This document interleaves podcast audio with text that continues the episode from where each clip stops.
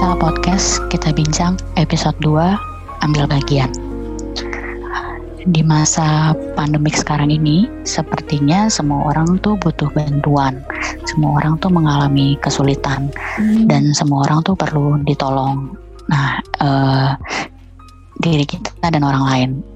Malam ini masih sama dengan member original dari podcast ini, ada Erlin dan juga Ezra. Hai. Selamat malam teman-teman. Hai. Selamat malam. Malam ini topik kita tuh yang benar-benar real ya, tentang si COVID ini nih. Nah sekarang menarik, itu kan menarik. lagi masa pandemik nih. Nah terus kebanyakan kan dari kita tuh pasti mindsetnya tuh kebanyakan yang komplain, terus nanya kapan selesainya, terus aduh kok begini gitu kan. Semuanya tuh kayaknya semuanya tuh serba senternya tuh di diri kita sendiri gitu. Senternya tuh kenapa ini harus terjadi sama gue? Karena kan dari berita-berita online kan banyak banget situasinya, dari ekonomi, dari kesehatan juga itu bisa ikut drop karena masalah stres juga mikirin keadaan gitu kan. Nah kita tuh sekarang ini tuh mau bahas, jadi bukannya daripada kita memikirkan diri sendiri, selain kita memikirkan diri sendiri, kita juga memikirkan di luar dari diri kita sendiri, yaitu misalnya seperti lingkungan atau masyarakat sekitar. Nah, yang mau kita bahas nih malam ini adalah bagaimana dengan diri kita sendiri. Sudahkah kita melakukan sesuatu di masa pandemik ini untuk orang lain? Gitu. Okay. Jadi poin yang pertama nih, gue mau nanya nih sama Eli dan Ezra. Kabarnya gimana sampai hari ini? Sikon dari diri kalian sendiri dulu nih, karena kan per hari ini tuh udah angkanya tuh udah gede banget ya, udah 28.000 lebih. Yoi. Coba dong bisa sharing dari Eli dulu. Sharing gimana kabarnya di masa pandemik ini? Wah, ini udah masuk tingkat stres level yang ke itu ya, kalau bon cabe ada level 30. Ini stresnya gue. Udah level 90 something. Gila, sampai jadi gue ini kan tinggalnya sekarang itu di Jombang ya kan, di Jawa Timur, which is itu kota kecil. Gue tuh move ke Jombang ini dari Jakarta dari bulan Februari, which is itu kan saat itu tuh COVID tuh lagi apa ya istilahnya tuh kayak mulai masuk ke Indonesia gitu kan. Nah, dari situ ceritanya kan mau apa ini, pindah kerja. Ternyata ya nggak tahu juga sih. Datanglah sih. Negara api menyerang ini ya kan. Lockdown lah, PSBB lah segala macam. Ya, korbannya. Saya nggak ngerti sih. Gue nggak ngerti sih. Ini tuh bisa dibilang apa korban atau efek atau apa ya, tapi intinya I'm jobless, belum bekerja sampai sekarang. Itu udah berapa bulan dan gue tuh bikin gue stresnya. Maksudnya kalau gue bisa dibilang sekarang kalau ditanya keadaannya stres yang pasti, karena nggak bisa ketemu orang secara langsung. Orang itu dalam artian teman-teman ya, komunitas gitu. Mau keluar juga dibatasin kan, karena di beberapa kota di mana ini Jawa Timur itu kan di isolasi, di PSBB gitu, jadi orang tuh nggak bisa yang keluar masuk gampang gitu. Terus mau dari hal pekerjaan juga, mau cari yang bener-bener gitu, kayaknya masih semua orang tuh kayak masih diem di tempat gitu loh. Jadi ya udah, jadi stresnya tuh bener-bener yang kayak ini waktu tuh kayak berhenti gitu sekarang ini. Itu sih gue keadaannya. Tapi kalau dari keadaan kesehatan sendiri gimana selama masa pandemi ini? Ada pernah ngalamin sakit atau semasa pandemik ini tuh selalu sehat atau gimana? Ya sih, tadi kan dari sisi secara psikisnya ya. Kalau dari segi fisiknya sih makin lebar gue pikir. Oke, berarti sehat ya. Sehat di rumah mulu ya, iya sih, Tuhannya sehat itu yang pertama. Soalnya kan tetap sih ngikutin matuhin apa yang pemerintah anjurkan. Jadi kemana-mana pakai masker, cuci tangan, terus social distancing kayak gitu-gitu. Ya puji Tuhannya sampai sekarang sehat walafiat. Oke, sip, thank you Jom. Nah, sebelum ke Ezra nih, gue mau sharing dulu kalau untuk kabar gue sendiri sampai hari ini sih, puji Tuhannya sehat sih. Maksudnya bukan mau sombong, tapi dari Maret kasus pertama sampai sekarang di bulan Juni ini, ya puji Tuhannya belum pernah flu, belum pernah demam yang kayak gitu-gitu kan, yang sekarang tuh lagi ditakutin sama orang gitu. Dan untuk kalau dari Ezra gimana, Ezra? Yang pertama sih ketika COVID ini sudah masuk, terutama di Surabaya ya, itu kan langsung sampai saat ini kan Surabaya sudah mulai sangat banyak, itu sangat disorotin, dan ini sangat membuat kita orang-orang Surabaya, saya pribadi sih jadi lebih aware gitu loh terhadap kesehatan kita masing-masing keluarga ya. Jadi lebih banyak di rumah, lebih banyak melakukan family time-nya lebih banyak gitu. Kita lebih saling lebih saling ini sama keluarga. Jadi waktu kita dengan keluarga lebih banyak. Tapi kalau sampai sekarang ini untuk kondisi fisik sehat ya? Puji Tuhannya juga sehat. Oke. Tidak ada sakit penyakit. Tapi secara mental gimana guys? Maksudnya secara mental ya itu kan ya, secara fisik sih mungkin kita udah ngerti ya ini protokoler kesehatan yang pemerintah anjurkan. Tapi secara psikisnya itu gimana? Secara mental itu lo ya. Oke. Kalau untuk dari segi mental sih, kalau dari segi mental awal-awal tuh memang awal-awal tuh kayak happy gitu kan WFH ya. Tidak memungkiri sebagai karyawan ya, yang menerima gaji tiap bulannya tuh masih kerja dari rumah kan. Maksudnya dulu kan image-nya tuh kayak kerja dari rumah tuh kayaknya impian orang-orang muda yang sukses ya gitu ya. yang lu bisa kerja di rumah sambil lu masak, lu bisa kerja di rumah sambil lu ngurusin anak dan lain-lain. Terus akhirnya gue mengalami itu full 2 bulan. 2 bulan. Nah, terus jadi dari minggu-minggu pertama tuh kayaknya happy, pokoknya masih masa-masa bulan madu lah. Nah, setelah itu tuh mulai nih titiknya kok naik nih ya, titik boring nih naik. Sedangkan pekerjaan sendiri tuh gue mengharuskan ketemu orang lain, tiba-tiba langsung kayak tahu tuh memang kayak di shutdown gitu kan. Jadi tahu nggak pernah ketemu orang baru. Walaupun memang ada sih meeting online yang, tapi itu pun nggak banyak gitu. Jadi nggak banyak karena semua juga dari pihak-pihak eksternal dari kantor tuh mereka juga melakukan WFH, dan jadi kayak ya itu jadi kayak stop dulu gitu loh. Terus jadi sekarang Untuk dari segi mental sih kayak gitu. Cuman berhubung sekarang sudah mulai sedikit-sedikit kan new normal nih sudah mulai dijalankan kan.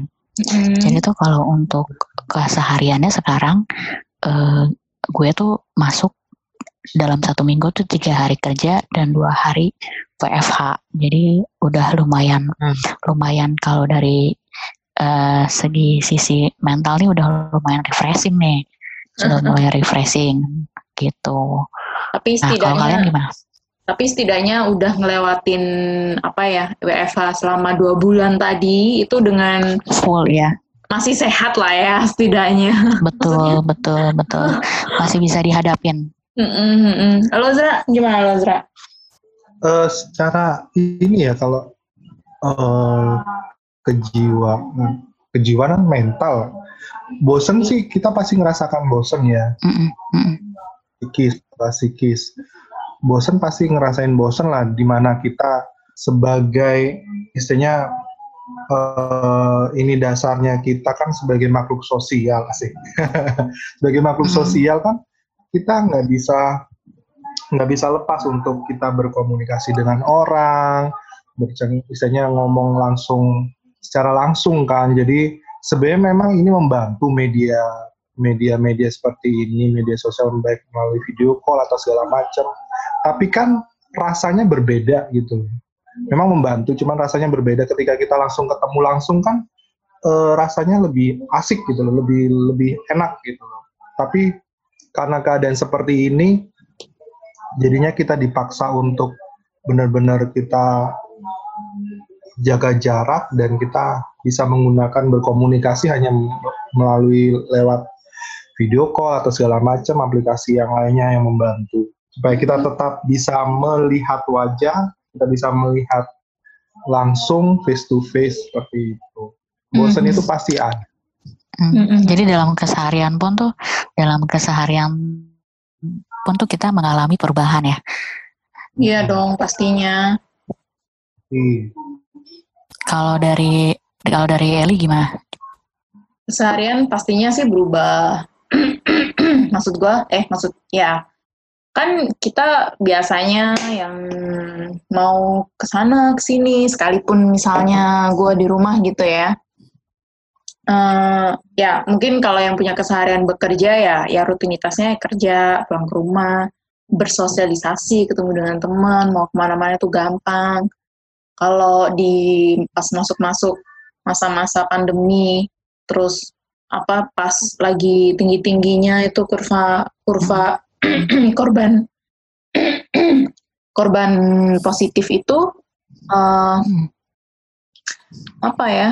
Ya itu kan efeknya yang PSBB, lockdown segala macam. Jadinya mau kemana-mana itu terbatas. Jadi sebenarnya perubahannya itu letaknya di situ yang tadinya kebebasan kita inilah. Jadi perubahannya itu di situ yang tadinya mau sana ke sini, mau begini begitu akhirnya semuanya mesti di plan ulang, semuanya mesti kayak nggak bisa kayak gitu, kayak mesti nggak bisa deh kayak gitu.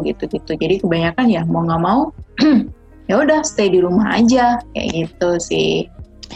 Kalau untuk di lingkungan sekitar lu nih, yang di Jombang itu tuh mereka itu kalau dari menurut pengamatan lu, mereka tuh menjalani masa pandemi ini tuh kayak gimana? Kalau menurut lo? Kalau dari lu sendiri kan tadi lu pasti menghabiskan waktu lebih banyak di rumah ya. Iya. Nah, kalau dari lingkungan sekitar lo tuh yang lo lihat tuh kayak gimana sih mereka? Karena kalau dari lingkungan gue sendiri nih, kalau lingkungan sendiri kebetulan di Tangerang, jadi tuh kan kita memang patokannya kan lihatnya ke Jakarta ya, ke ibu kota kan. Jadi kan kebetulan untuk PSBB Tangerang tuh diperpanjang lagi kan. Setelah kemarin sampai 31 Mei, kemudian diperpanjang lagi sampai 2 minggu ke depan di bulan Juni gitu. Dari yang gue lihat sih sekarang tuh kalau untuk di lingkungan di tempat gue tinggal ya, menurut pengamatan gue pribadi tuh semakin bebas gitu loh. Semakin bebas tuh dalam artian beda banget sama waktu awal-awal masa pandemi nih, di mana orang tuh benar-benar kayak membatasi dirinya gitu kan. Mungkin kayak kalau bahasa sarkasnya tuh kayaknya sekarang orang lebih kayak legowo gitu loh. mulai berdamai dengan virus ya kan. Jadi udah mulai kebayang lah kayak sama kalian waktu awal-awal semua pada beli masker. Betul. Sekarang masker udah entahlah dibuang-buang, udah murah gitu ya. Iya. Nah kalau di tempat lu gimana? Di Jombang gimana? Kalau tempat gue sih dari awal sampai akhir nggak ada perubahan. Konsisten ya? Konsisten. Enggak sih, enggak. Tapi dari pengamatan gue secara sosial ya, mereka sih aware. Maksudnya ketika pemerintah udah ngasih tahu tentang itu, udah kasih peringatan, masyarakat itu aware sebenarnya. Maksudnya itu ya peduli gitu. Oh, bener nih. Oh, iya nih ada. Sekarang nih lagi zamannya tuh zaman susah lah kalau misalnya orang di daerah bilangnya gitu ya, ini tuh udah bukan nggak, ini tuh udah nggak normal lagi kayak biasanya, gitu kan, ya. Itu sih, jadi tapi mereka ya di rumah, cuman keluar sih tetap keluar, cuman ya itu tetap kalaupun keluar pakai masker, cuci tangan, kayak gitu-gitu, dan itu perubahannya hampir di setiap toko, bangunan, atau apapun fasilitas-fasilitas yang misalnya orang mau datang ke situ itu disediakan kayak tempat cuci tangan, kayak gitu-gitu. Jadi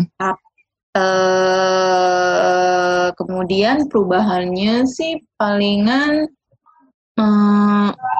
nggak begitu yang banyak banget. Mereka tetap ngelakuin hal secara kayak biasa gitu, hanya porsinya yang lebih kecil gitu. Yang tadinya misalnya ke pasarnya, misalnya nih ke pasar gitu. Hari ini biasanya di pasar tuh rame banget yang orangnya 100.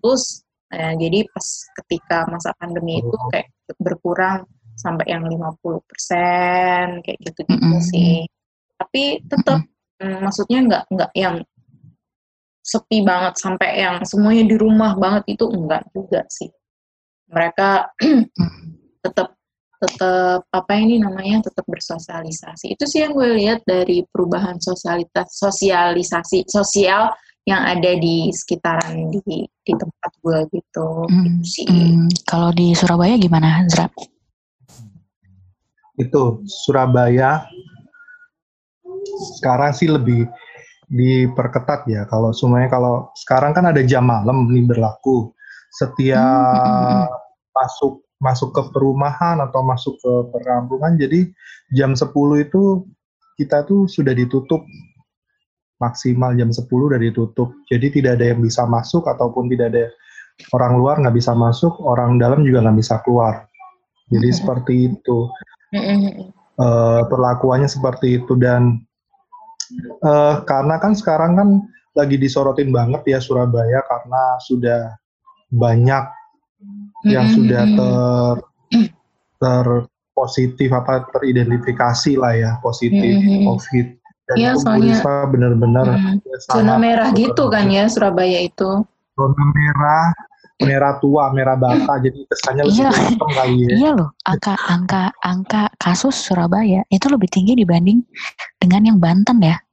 Iya. Iya loh, masuk 5 besar kan Surabaya.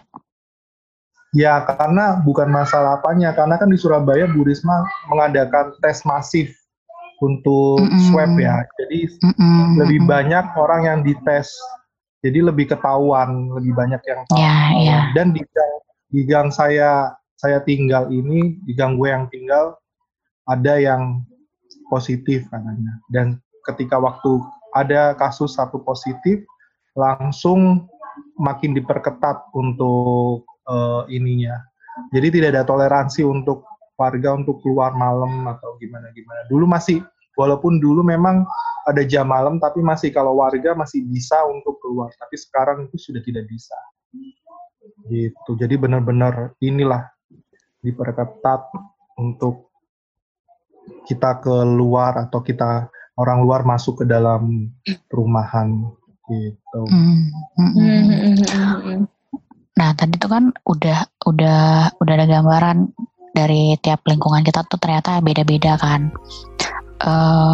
Kalau dari ini masih sama menghadapi masa pandemik nih. Yang udah kita lakuin tuh ke diri kita sendiri tuh cara menghadapinya gimana sih? Kalau dari gue pribadi sih yang pertama sih gue mengurangi baca berita mengenai COVID untuk untuk mengurangi rasa khawatir gue juga dari sisi psikologisnya kayak gitu. Itu yang gue lakuin, hal-hal kecilnya. Terus selain itu juga tetap ada protokol kesehatan pribadi, kayak masker gue udah siapin, karena kebetulan gue sekarang udah mulai ke kantor, jadi gue udah mulai siapin masker dan juga hand sanitizer yang kayak gitu-gitulah. Yang udah gue lakuin buat ke diri gue sendiri, contohnya. Terus satu contohnya lagi tuh nggak memungkiri bahwa di masa sekarang nih kayaknya semua serba nggak pasti, ya kan? Semua serba nggak tahu gitu. Jadi gue bilang sih ini proyek ketaatan pribadi gue. Salah satunya adalah gue menyisihkan untuk dana darurat untuk gue menghadapi masa pandemi ini, gitu. Jadi betul, dari yang gue lakuin buat diri gue sendiri adalah itu sih. Nah kalau dari kalian kayak gimana? Ya kalau gue sih gini, yang pasti sebenarnya sih sama aja kayak lu sih, maksudnya secara pribadi untuk ngatasin yang ini dua hal sih. Gue ngatasin diri gue secara nyata gitu ya, maksudnya secara nyata itu secara sosial ke sosial, sama mengatasi diri gue secara psikis gue, secara mental gue gitu kan. Kalau secara nyata atau secara sosial tetap sih ikutin protokoler yang pemerintah sudah anjurkan itu. Misalnya kalau mau ke pasar atau keluar yang cuma di deket-deket sini, gue tetap cuci tangan, bawa hand sanitizer, pakai masker gitu-gitu. Terus begitu pulang ke rumah, kalau dirasa misalnya gue tadi habis kontak dengan orang gitu, ya gue langsung yang lepas baju, langsung gue lepas, gue masukin gue rendam pakai sabun, maksudnya dicuci, terus gue nya langsung mandi gitu kan. Kayak gitu, maksudnya itu secara sosialnya. Terus ya tetap mengurangi bertemu dengan orang gitu, mengurangi kontak fisik lah istilahnya dengan orang. Jadi kalaupun mau ke pasar, carinya yang pasarnya enggak yang pas jam-jamnya sepi, kalau enggak cari tokonya yang sepi kayak gitu-gitu. Pokoknya mengurangi inilah, tetap itu sih secara sosialnya.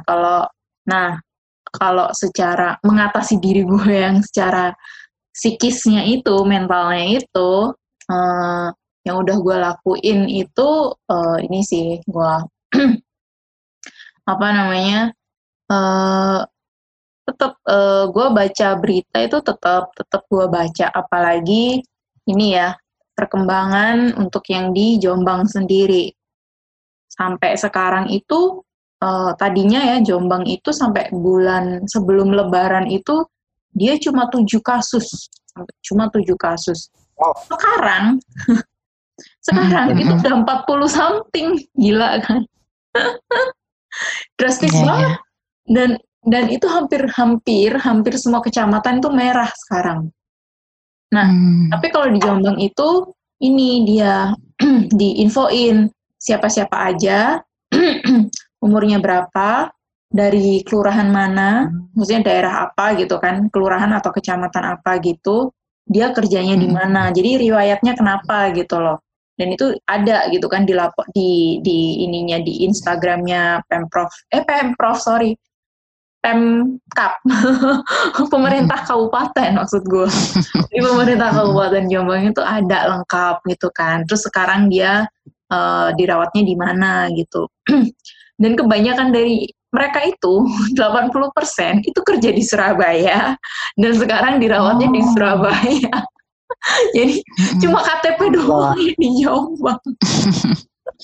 Ya, gitu. Tapi ininya di Surabaya ya, aktivitasnya ya. Kontaknya tuh di Surabaya gitu kan. Jadi Oh, astaga. Jadi ini semua tuh gara-gara Surabaya. Terus sih, ini gue baca-baca. Surabaya tidak menerima. Kalau nggak terima gitu, slow Pak, slow. Ini gua, menurut pengamatan iya, saudari Eli, Pak Ezra. Dan jadi gue kalau info berita itu gue tetap baca sih sesekali. Maksudnya gue baca cuma untuk mengupdate. Oh iya, kurvanya udah naik. Kurvanya udah masih naik atau udah turun, kayak gitu-gitu aja kan. Yang sembuh udah berapa, kayak gitu segala macam. Tapi itu pun jangan sampai itu jadi hal yang negatif ke guenya, kayak lebih takut atau apa. Enggak sih, selama kalau menurut gue selama kitanya berpikiran positif, kita pasti bakalan ini kok. Paham gitu loh, ngerti gimana mesti bertindak. Nah, dan yang gue lakuin buat lainnya lagi buat mengatasi yang kalau misalnya di rumah aja bosen atau apa ya, apalagi kalau bukan internet, dunia maya, ya kan? ya itu pengalihan yang sangat menyenangkan. Pengalihan ya kan. Terus ya gitu. Yang randomly tiba-tiba video call siapa, tiba-tiba nelfon siapa gitu, cuma buat nggak apa-apa, cuma buat biar ngomong aja. Lama-lama kan skill ngomongnya itu bakalan hilang kalau nggak gini. Maksudnya gitu sih, lupa ngomong lagi kayak anak balita, ntar cuma bisa mama gitu. Tapi kalau secara ngebantu orang, misalnya kayak nyisihin berapa buat ngebantu misalnya tenaga medis atau membantu masyarakat. Belum sih. Belum sih gue. Gitu sih. Kalau dari Ezra gimana, Za? Yang udah lo lakuin buat diri lo sendiri di masa pandemi? Kalau buat gue sendiri waktu pandemi ini ya lebih ke care terhadap diri sendiri sih, maksudnya lebih aware lah. Jadi yang biasanya love yourself ya. Yang biasanya kita kan cuek kemana-mana, tiba-tiba pegang sesuatu kemana-mana, makan langsung tanpa cuci tangan, kadang ya udah nggak worry gitu. Tapi kalau sekarang kan sedikit-sedikit harus hand sanitizer itu kayaknya harus di samping kita deh kayaknya. Jadi ketika kita menyentuh apa, langsung cuci tangan, pakai hand sanitizer atau segala macam, pakai masker, jaga jarak, seperti itu sih. Jadi lebih jadinya nanti mungkin nantinya akan menjadi gaya hidup ya, new normal itu ya yang jadinya ya. Jadi seperti itu. Yeah. Aware lebih. Kalau yang gue lakuin untuk lingkungan sekitar, untuk ini belum sih. Secara ini nggak ada, tapi sempat pernah kayak mungkin lebih ke menyalurkan itunya ke, kalau gue ke gereja ya. Ada beberapa masker apa APD? Enggak berupa langsung ini sih, bukan itunya. Dana. Tapi bukan ke gitu. Bisa sih. Jadi biar mereka yang lebih nganu, karena saya tidak mau bukan tidak mau repot, tapi maksudnya mencari-cari kan APD sudah susah. Kita nyari lagi kan juga ini. Gitu. Lebih baik berupa dana, nanti biar mereka yang cari. Begitu, lebih ke praktis kali ya, Bu. Oke, jadi kalau tadi tuh untuk yang ke diri kita sendiri kan. Nah, sekarang nih kalau untuk yang kita lakuin secara personal atau kita mewakili dari satu organisasi masyarakat yang udah kita lakuin nih selama masa pandemi untuk lingkungan sekitar kita. Ada sharing nggak? Jadi kan karena kebetulan topik ini kan tentang ambil bagian. Kalau dari gue pribadi sih, yang pertama dari hal kecil yang udah gue lakuin dari masa pandemi ini mulai itu, yaitu dengan langkah kecil gue kasih tips ke abang Gojek untuk Grab Food sama Go Food itu dari step kecil ya memang. Tiap tipsnya tuh nggak banyak, tapi itu gue lakukan secara konsisten tiap kali gue memesan makanan atau minuman. Nah terus yang kedua tuh gue mau sharing juga. Kalau gue baru terakhir kemarin ini gue beli masker dari Masker untuk Indonesia. Jadi gue bukan buat branding untuk masker untuk Indonesia, tapi gue mau sharing sedikit. Abis ini lo jadi brand ambassador-nya dia lagi. Karena gue sendiri udah punya masker, tapi gue pengen beli masker dari mereka tuh karena mereka punya visi tuh untuk donasi penuh. Jadi setiap satu masker yang kita beli tuh mereka akan donasiin 3 masker ke organisasi-organisasi yang akan mereka sumbangin itu. Jadi salah satu bentuk support gue secara personal tuh itu. Dan yang ketiga adalah gue ada ambil bagian sumbangan ke salah satu organisasi pelayanan yang memang itu nggak banyak sih. Karena kebetulan gue juga ada satu ikut punya kayak uang kas gitu, dan sebagian itu tuh akan kita sisihin tiap bulannya untuk mensupport bagi-bagi makanan di jalan yang kayak gitu. Nah kalau dari kalian nih ada yang mau sharing nggak yang udah do somethingnya tuh apa sih? Kalau dari Eli ada nggak? Gua beberapa waktu yang lalu sih ini sharing aja sih, gue sempat ngebantuin sepupu gue. Jadi dia sih yang sebenarnya itu dia itu gabung di ada komunitas di Jombang, dia sama teman-temannya dia gitu kan. Komunitasnya itu komunitas ikut bantu. Jadi komunitas itu tuh kayak ngebantuin mereka fundraising gitu kan, fundraising dana. Kemudian dari beberapa donatur, terus dari dana itu dibeliin APD, terus masker, kain.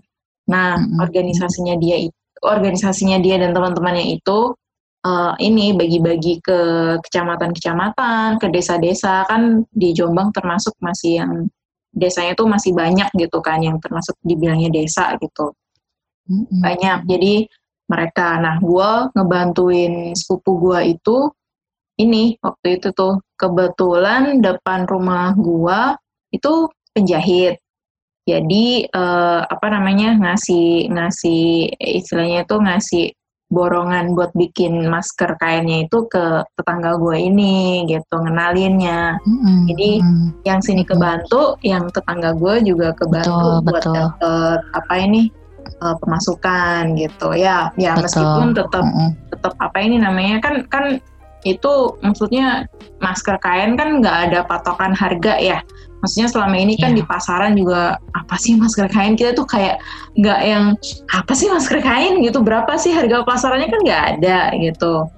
Cuma jadi waktu itu harganya itu juga nggak ngerti pantas atau enggaknya, jadi pokoknya berapa bu di ke tetangga gue bilangnya segitu. Ya udah di satu sini juga, oh ya nggak apa-apa bu, bisa kok gitu sih, maksudnya udah sama-sama cocok. Jadi kayak gue kayak cuman pas dibilang mbak maskernya udah selesai ya, gue info ke sepupu gue gitu kan, maskernya udah jadi nih, ambil. Jadi mereka waktu itu tiap 3 hari sekali gitu kan, ngambil sekitar 11 lusin sampai 15 lusin diambil buat dibagiin ke desa-desa yang lain gitu, ke seluruh kabupaten. Jadi mereka itu kayak ada forumnya mereka, organisasinya mereka gitu sih. Jadi sebenarnya gue nggak ada yang gue kerjain, gue cuma ngenalin. Ya, ada dong, itu dari proses itu kan berarti lo juga ikut ambil bagian kan? Iya. Jadi perpanjangan tangannya kan, jadi operasionalnya lah. Ya setidaknya gue ngebantuin tetangga gue ini sama ngenalin ke si sepupu gue yang mau bikin masker itu gitu sih. Tapi kalau misalnya di luar dari yang bentuk sosial juga kan sebenarnya kalau dari yang tadi kita lakuin untuk diri kita sendiri kan sebenarnya juga udah support lingkungan ya, misalnya dengan kita pakai masker, dengan kita jaga jarak gitu kan, betul itu kan sih, juga betul, buat ke orang lain kan. Jadi maksudnya tuh selama ini tuh oh ternyata kita sudah memulai ambil bagian gitu walaupun kecil tapi mau bisa dibilang ya itu akan tetap efek gitu kan. Betul. Kalau dari Ezra ada yang mau disaringin nggak? Kalau untuk yang berbagi secara langsung itu gue belum ada ya. To be honest masih belum ada. Tapi kedepannya tuh lu ada kepengen nggak sih? Misalnya kayak gue pengen deh ngelakuin ini untuk nguduk support lingkungan atau orang lain atau support keluarga lu di masa pandemik ini, ada keinginan gitu nggak sih? Untuk seumpamanya kalau mungkin ada beberapa mungkin gue ada komunitas atau apa mungkin gue bisa menyalurkannya di sana ya. Tapi kalau selama ini sih gue hanya yang pertama cuman kemarin ada grup WA tentang pelayan-pelayan itu dan gue kan tergabung dalam komunitas di gereja. Jadi cuman sekedar di situ aja. Jadi bentuk bantuannya di sana mereka bentuk kayak charity gitulah untuk membantu mungkin orang-orang yang kan tahu sendiri karena keadaan pandemi gini banyak orang yang susah untuk mendapatkan makanan, mereka yang tidak bekerja, mereka susah untuk makan dan sebagainya. Jadi kita berbagi bahan-bahan pokok sembako di situ. Gitu. Kalau untuk keluarga ya, paling cuma ngingetin. Jadi ketika mungkin ada salah satu keluarga kita mau keluar, ayo jangan lupa pakai masker, bawa hand sanitizer, kayak gitu. Betul. Jaga jarak dengan orang. Iya. Gitu. Itu udah. Jangan terlalu banyak keluar kalau nggak penting-penting, banget. Betul. Karena kan ambil bagian kan nggak selalu dengan finansial gitu ya. Maksudnya dari tenaga, dari awareness juga itu kan udah sesuatu yang yuk kita sama-sama ngelakuin hal-hal baik nih buat diri kita sendiri sama orang lain. Oke, thank you nih buat sharing-sharingnya. Terus kita sampai juga di poin terakhir. Seperti biasa ada pesan-pesan kah yang ingin kita sampaikan? Pesan nasi goreng ke para pendengar podcast nih dalam topiknya tetap di menghadapi si COVID-19 ini. Kalau dari gue pribadi, yang pertama sih gue pengen ngucapin terima kasih ya sama para pejuang-pejuang medis itu. Itu sih maksudnya sampai saat ini sih gue kayaknya tuh nggak bisa menempatkan kayak ngebayanginnya tuh kayak wah mereka tuh benar-benar warrior lah. Gitu loh. Dan ya, selain tim medis juga kan ada personil kalau untuk yang keamanan kan mereka juga kayak polisi, mereka kan jadi lebih sering di jalan buat jaga situasi dan kondisi aparatur betul. Itu sih gue pengen bilang sih thank you buat semua aspek masyarakat lah bahwa kalian tuh mengerjakan bagian kalian tuh dengan sangat keren gitu loh. Dan pesannya sih ya tetap jaga kesehatan sih ya, maksudnya jaga kesehatan dan juga menghargai kesehatan orang lain juga. Itu sih kalau dari gue. Iya. Iya sih sebenarnya sama aja, maksudnya kurang lebihnya sama sih yuk, kayak lu gimana? Tambahan, Ezra ada tambahan nggak Ezra? Sebagai bentuk kita mencintai negara kita, tempat kita, lingkungan kita, ya kita jaga diri sendiri aja dulu deh. Jadi jangan dari kita, keluar. Oleh kita, dan untuk kita ya Bu. Oke, kita podcast dong. Hashtag. Ya. Terus. Gitu. Ya. Ya okay, sih, benar gitu. Sih, benar. Emang yang pertama dan yang utama yang bisa kita lakukan minimal adalah buat kitanya sendiri dulu. Kalau udah kitanya udah obey gitu kan, mudah-mudahan lah, insya Allah gitu kan. Orang di sekitar kita itu juga selamat gitu sih. Jadi thank you banget. Thank you semua untuk waktunya, untuk semuanya. Semoga sampai jumpa di next episode. Kita sharing kan malam ini. Yep. Oke. Okay. Yes. See you. Bye.